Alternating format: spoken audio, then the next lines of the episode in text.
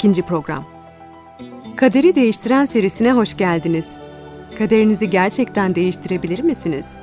Eğer öyle olsaydı nereden başlardınız? Tehlikelerle ve belirsizliklerle dolu bir dünyada neye güvenebilirsiniz? Gerçekten inanabileceğiniz ve tüm yüreğinizle güvenebileceğiniz bir şey var mı? Bu ve benzeri soruların cevaplarını bulmak için şimdi birlikte Kaderi Değiştiren adlı bu programda bir yolculuğa çıkalım. İlk programımızda kaderimizi değiştirmek istiyorsak, kaderi denetiminde tutanın ne veya kim olduğunu anlamamız gerektiğini öğrenmiştik. Aslında yalnızca iki seçenek var. Allah ya da bilimin açıkladığı şekilde tesadüf. Allah'a inanmayanlar için kaderi değiştirmenin tek yolu bilimi kullanmak olur. Fakat bilimin de sınırları var. Tesadüfü kontrol edemez, ölümü engelleyemez ve yalnızca ölçülebilir olanı ölçebilir.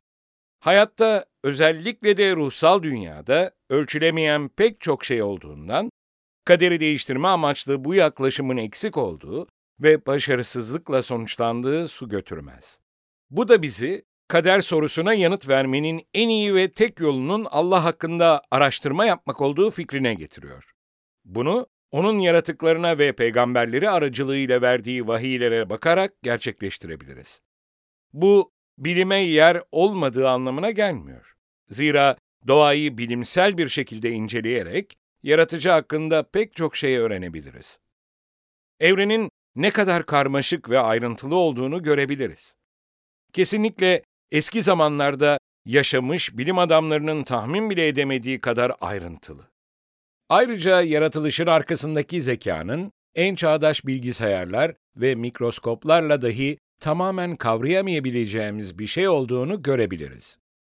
Fakat çalışmamız burada bitmiyor. Zira dünyamız bazı bakımlardan güzel olmasına rağmen başlangıçtan beri şimdi gördüğümüz durumda, yani ölümle, günahla ve yıkımla dolu değildi.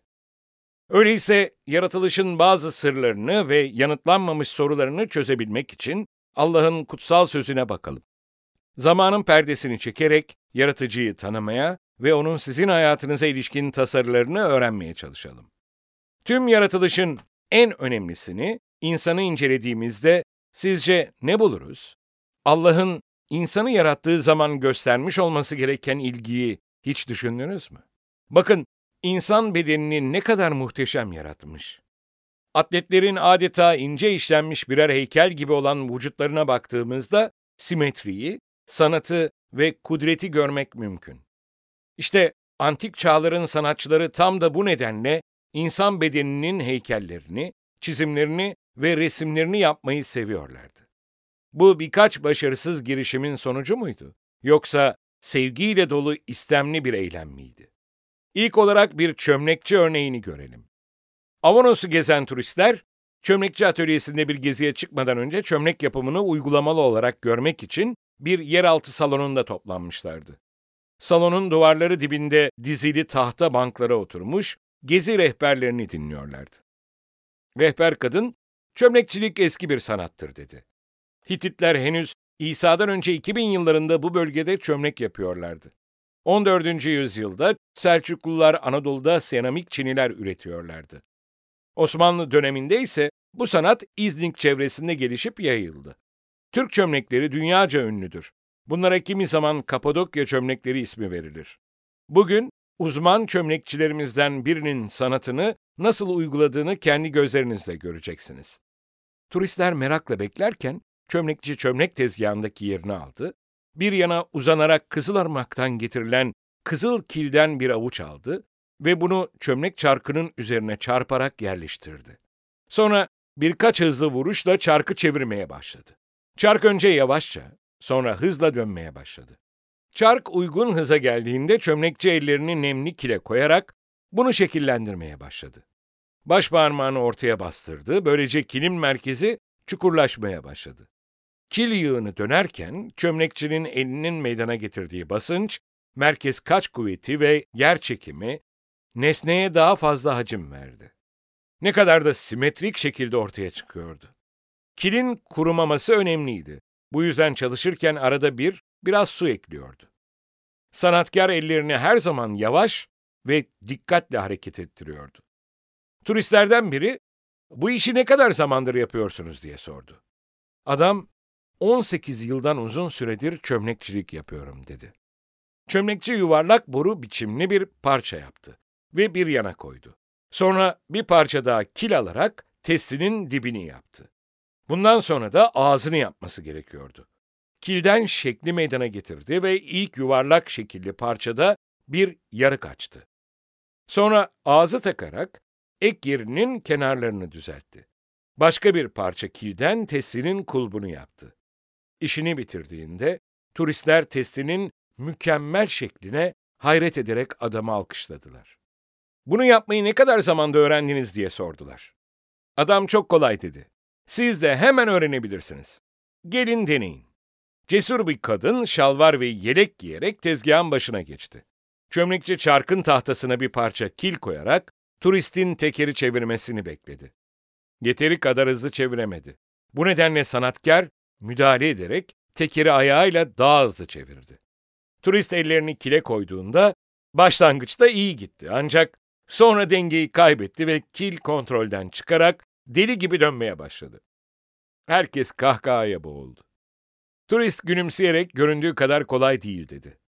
Ellerinizi çok sağlam tutmalısınız ve her şeyi dengede olmalı. Gerçekten zor. Şimdi her bir çömleğe ve testiye ne kadar büyük dikkat ve itina gösterdiğinizi daha iyi anlıyorum. Sonra çömlekçi grubu bir başka salona götürdü. Testi yapmaya çalışan turist arkadaşıyla konuştu. Kendim denemiş olmasaydım belki anlamazdım. Fakat bu çömlekçi işini iyi yapmakla kalmıyor, ayrıca yarattığı eserlere büyük zaman harcayarak kişisel itina gösteriyor.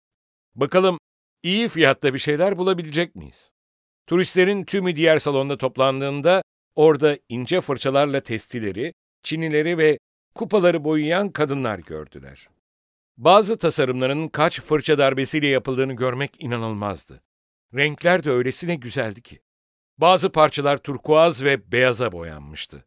Diğerlerinde ise yeşil, sarı, kırmızı, mavi ve mor karışımı vardı. Çömlekçi eline çok ilginç koyu turkuaz rengi olan bir vazo aldı. Turistlerden biri sordu. Bu ne kadar? Çömlekçi, bu parça bugün bu grup için indirimli. Yalnızca 3500 euro dedi. Kadın, dokunmasam iyi olur, kırmaktan korkuyorum diyerek yanıtladı. Çömlekçi parmağıyla vazonun yan tarafına hafifçe vurdu, hoş ve net bir ses geldi. Sandığınız kadar kırılgan olmayabilir ancak kesinlikle çok değerli. Fakat fiyat etiketi sizi yanıltmasın. Fiyatı ne olursa olsun her bir parça benim için değerli. Bu yüzden lütfen galeride dolaşırken çok dikkat edin. Her bir parça benim için değerli. Bu çok etkili ve önemli bir ifade. Bir çömlekçi bir eser yaptığında bu onun için değerlidir. Zamanını, gücünü ve emeğini hem güzel hem de faydalı bir şey yaratmak için harcamaktadır. Tıpkı testinin tabağın veya çanağın çömlekçi için değerli olduğu gibi biz de Allah için değerliyiz. Zira bizi O yarattı. Geçen programımızda Allah'ın insanları yaratılış haftasının 6. gününde yarattığını okumuştuk. Yaratılış 1. bölüm 26. ve 27. ayetlerde bulunan bu konuyu kısaca gözden geçirelim. Tanrı, insanı kendi suretimizde, kendimize benzer yaratalım dedi. Denizdeki balıklara, gökteki kuşlara, evcil hayvanlara, sürüngenlere, yeryüzünün tümüne egemen olsun. Tanrı, insanı kendi suretinde yarattı. Böylece insan Tanrı suretinde yaratılmış oldu. İnsanları erkek ve dişi olarak yarattı. Allah'ın insanı kendi suretinde yarattığını ve ilk anne babamızın biçimlendirilmesini doğanın güçlerine bırakmadığını biliyoruz. Kendisine benzeyecek bir şey yaratırken kim bilir ne kadar özen göstermiş olmalı. Yaratılış kitapçığının birinci bölümü bize Allah'ın insanı nasıl yarattığına dair fazla ayrıntı vermeden bitiyor. Fakat Allah bizim, çömlekçi atölyesinde gezerek her şeyin nasıl yapıldığını merak eden turistler gibi olmamızı istemedi. Bu nedenle tıpkı çömlekçinin turistleri açıkladığı gibi Allah da bize yaratılış ikinci bölümün 4'ten 8'e kadar olan ayetlerinde açıklıyor. Gök ve yerin yaratılış öyküsü. Rab Tanrı göğü ve yeri yarattığında yeryüzünde yabanıl bir fidan, bir ot bile bitmemişti. Çünkü Rab, Tanrı henüz yeryüzüne yağmur göndermemişti. Toprağa işleyecek insan da yoktu. Yerden yükselen buhar bütün toprakları suluyordu. Rab Tanrı Adem'i topraktan yarattı ve burnuna yaşam soluğunu üfledi. Böylece Adem yaşayan varlık oldu. Rab Tanrı doğuda Aden'de bir bahçe dikti, yarattığı Adem'i oraya koydu. Bugünlerde Allah'ın insanları evrim yoluyla yarattığını düşünmek çok yaygın. Fakat kitabı mukaddes insanın daha aşağı bir yaratıktan geliştiğini söylemiyor. Aksine Allah'ın Adem'i topraktan kendi suretinde meydana getirdiğini ve ona yaşam soluğunu üflediğini yazıyor. Bir an için durup bu sahneyi bir düşünün. Atölyedeki çömlekçinin hareketlerini hatırlayın. Allah tıpkı bu çömlekçi gibi bir miktar kil alarak şekillendirmeye başladı. Bastırdı, biçim verdi, kalıba soktu. Ve bu kil yığınına üflediğinde yaşayan bir insan oldu. Testiden daha kıymetli, çanaktan daha değerli bir ürün. Çömlekçi yaptığı eserlerden övünüyor ve bunlara itina gösteriyorsa, bunların her bir parçasına büyük değer veriyorsa, Allah'ın kendi muazzam başyapıtını nasıl gördüğünü siz düşünün. İnsan vücudunun ve Allah'ın yaratıcılığının değeri hidrojen, oksijen ve karbon bileşiminde bulunmaz. Daha ziyade Allah'ın sinir sistemimizi yaratırken ve bize görme, dokunma, sevme ve iletişim kurma yeteneklerini verirken gösterdiği büyük özendedir. Evet, Allah diğer her şey için kullandığı malzemeleri kullandı. Fakat sadece insanı kendi suretinde yarattı. 18'den 25'e kadar olan ayetlerle devam edelim. Sonra Adem'in yalnız kalması iyi değil dedi. Ona uygun bir yardımcı yaratacağım. Rab Tanrı, yerdeki hayvanların, gökteki kuşların tümünü topraktan yaratmıştı. Onlara ne ad vereceğini görmek için hepsini Adem'e getirdi. Adem, her birine ne ad verdiyse o canlı o adla anıldı. Adem bütün evcil ve yabanıl hayvanlara, gökte uçan kuşlara ad koydu. Ama kendisi için uygun bir yardımcı bulunmadı. Rab Tanrı Adem'e derin bir uyku verdi.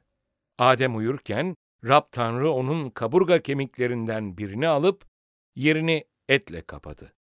Adem'den aldığı kaburga kemiğinden bir kadın yaratarak onu Adem'e getirdi. Adem, işte bu benim kemiklerimden alınmış kemik, etimden alınmış ettir dedi. Ona kadın denilecek. Çünkü o adamdan alındı. Bu nedenle adam annesini babasını bırakıp karısına bağlanacak.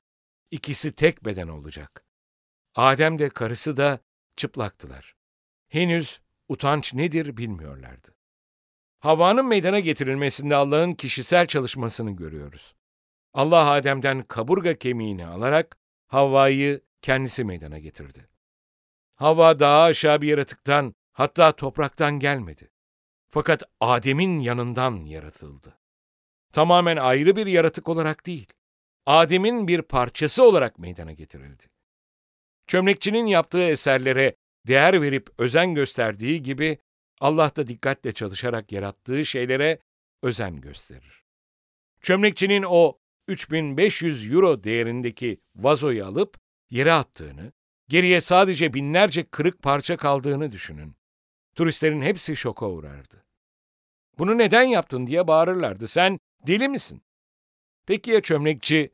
Ben çömlekçiyim. Bu çömleklere ne istersem yapma hakkına sahibim. Bazılarını yok etmek, bazılarını ise saklamak istiyorum deseydi. Herkes çömlekçinin çıldırdığını, aklını kaybettiğini düşünürdü. İşte böyle. Pek çok kişi Allah'ı çılgın bir çömlekçi olarak görmek istiyor. Allah sizi yarattı. Sizi annenizin rahminde şekillendirdi ve vücudunuzun hücrelerinin bölünerek gelişmesini sağladı. Size an be an soluk verdi ve sizi olgunlaştırarak yetişkin haline getiriyor. Neden insan Allah'ın tüm bu çalışmanın ardından bu kadar aldırışsız ve düşüncesiz olabileceğini düşünür? Neden Allah'ın sizin yaşamınızla veya ölmenizle ilgilenmediğini düşünürler? Hayır, Allah böyle değildir. O bizi yarattı, bize değer verir ve bizim için iyi şeyler ister. Evet, Allah sizi rahimde meydana getirdiğinde büyük özen gösterdi. Sizinle ilgilenir ve sizi çömlekçinin yaptığı vazoyu sevdiğinden daha çok sever. Sizin yok olmanızı istemez. Sizi yok etmek de istemez. Sizi kurtarmak ister. Sizi seven ve sizinle ilgilenen bir Allah'ı tanımak isterseniz, kutsal kitapta onu bulabilirsiniz. Kutsal yazılar Allah'ın faaliyetlerini açıklar ve onun faaliyetlerinde onun sevgisini, onun kudretini ve onun sizin iyiliğiniz için arzusunu okuruz. Fakat ayrıca gelecekte bir yargılama olacağını ve Allah'a karşı gelenleri bir yıkımın beklediğini de biliyoruz. Bu nedenle kaderinizi Allah'ın yardımıyla nasıl değiştireceğinizi ve ona karşı gelmeyeceğinizi öğrenmeniz hayati önem taşıyor. Bu programlar size bunun yolunu göstermek üzere hazırlandı.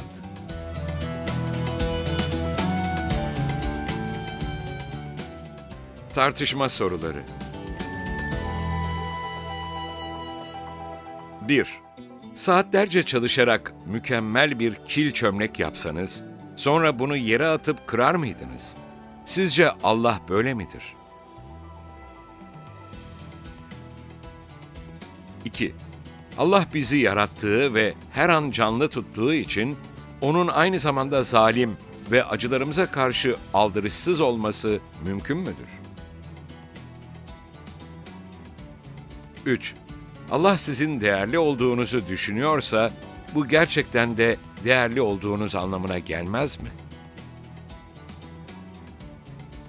4. Sizce Allah insanları yaratırken o kadar özen gösterdikten sonra bir kişi Allah'ın sözünü dinlemeyip isyan ederse bu onu incitir mi?